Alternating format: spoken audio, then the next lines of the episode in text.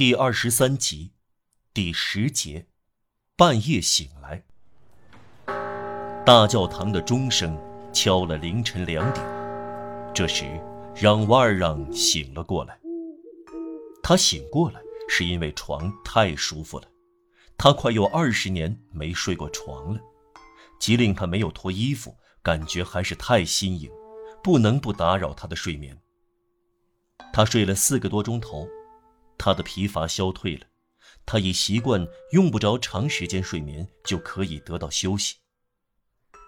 他张开眼睛，凝视了一会儿周围的黑暗，然后他又闭上眼睛，想重新入睡。白天受各种感情激荡过，脑子里考虑过许多事，会睡得着，却不能重新入睡。初次睡眠很快就来。却不容易再来。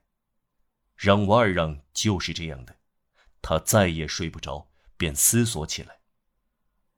当时他脑子里思想一片混乱，思路晦涩，新旧回忆杂乱的飘荡其间，乱七八糟的交汇，失去了形态，无限的膨胀，随后突然的就像消失在一片激荡的泥水里。许多想法。纷至沓来，但只有一种想法不断的出现，赶走了其他想法。这个想法，我们这就到来。他已经注意到马格鲁瓦尔太太放在桌子上的那六副银餐具和大勺子。这六副银餐具困扰着他，他们呈现在那里，离开几步远。刚才。他穿过旁边的房间，来到他睡觉的房间时，老女仆把他们放进了床头边的小壁橱里。他注意到这个壁橱，从餐厅进来的时候，在右边。它们很厚实，是旧日的银器。光大勺子至少就可以捞到两百法郎，是他十九年挣到的两倍。不错，如果当局不偷窃他，他会挣得更多。他的想法游移了整整一个小时，还夹杂了斗志。三点钟，敲响了，他又睁开眼睛，蓦地在床上挺起身来，伸出手臂摸索着他扔在欧式角落里的背包，然后将双脚伸下来，踩在地上。他几乎不知道要干什么，呆坐在床上。要是有人看见他在人人入睡的房子里醒过来，在黑暗中保持这种姿态，会觉得事情不妙。他这样沉思冥想了一会儿，突然，他弯下腰，脱掉鞋子，把鞋子轻轻放在床边的席子上，随后又恢复沉思姿势，纹丝不动。在这样邪恶的思考时，上文所说的思想不断搅动他的头脑，进进出出，像重负一样压抑着他。不知为什么，他带着机械的固执念头，想起在苦役间时认识的一个名叫布勒维的苦役犯。这个人的裤子只有一根棉布编成的背带吊着，这条背带的格子图案不断回到他的脑子里。他待在这种状态中，倘若钟没有敲击一下，表示一刻或半点钟，他或许会一直到天亮也仍然迟疑不决。这一下钟声仿佛对他说：“干吧。”他站起身来，还踌躇了一会儿，倾听着。屋子里寂然无声，于是他笔直的小步走向他瞥见的窗户。黑夜并不很晦暗，风驱赶着大片乌云，掠过一盘满月，这就使得外面明暗交替。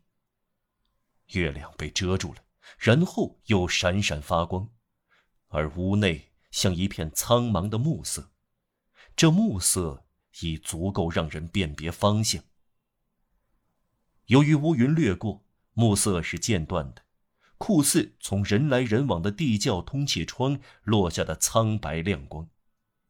让瓦尔让来到窗前观察，窗没有铁栅，面向园子。按照当地习惯，只用一只小楔关上。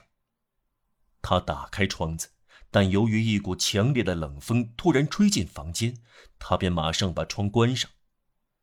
他专注地望着园子，目光中研究多于观察。园子被一堵相当低矮的粉墙围住，很容易翻爬出去。墙边和墙外，他辨别出等距离隔开的树梢，这表明。围墙有一条林荫路或种树的小径隔开。查看过后，他做了一个下定决心的动作，走向他的床边，拿起他的背包，打开来摸索，掏出一样东西来，放在床上，把鞋子揣进口袋，又扣上背包，背在肩上，戴上鸭舌帽，把帽檐压低到眼睛上，摸索着寻找他的棍子。将棍子放到窗角，然后回到床前，坚决捏住放在床上的东西。这像一根短铁棍，一端像长矛一样尖尖的，在黑暗中很难辨别这铁器是用来干什么的。也许是撬棍，也许是大头棒。白天可以认出这不是别的，是矿工的烛台。当时人们利用苦役犯挖掘土伦附近高高的山丘上的岩石，他们常常使用矿工的工具。矿工的烛台是整块铁铸成的，底部形成尖端，用来插进岩石间。他右手拿着烛台，屏住气息，放轻步子，走向隔壁房间的门口。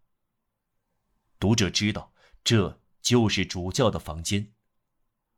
来到门口，他发现房门半掩，主教根本没有关上门。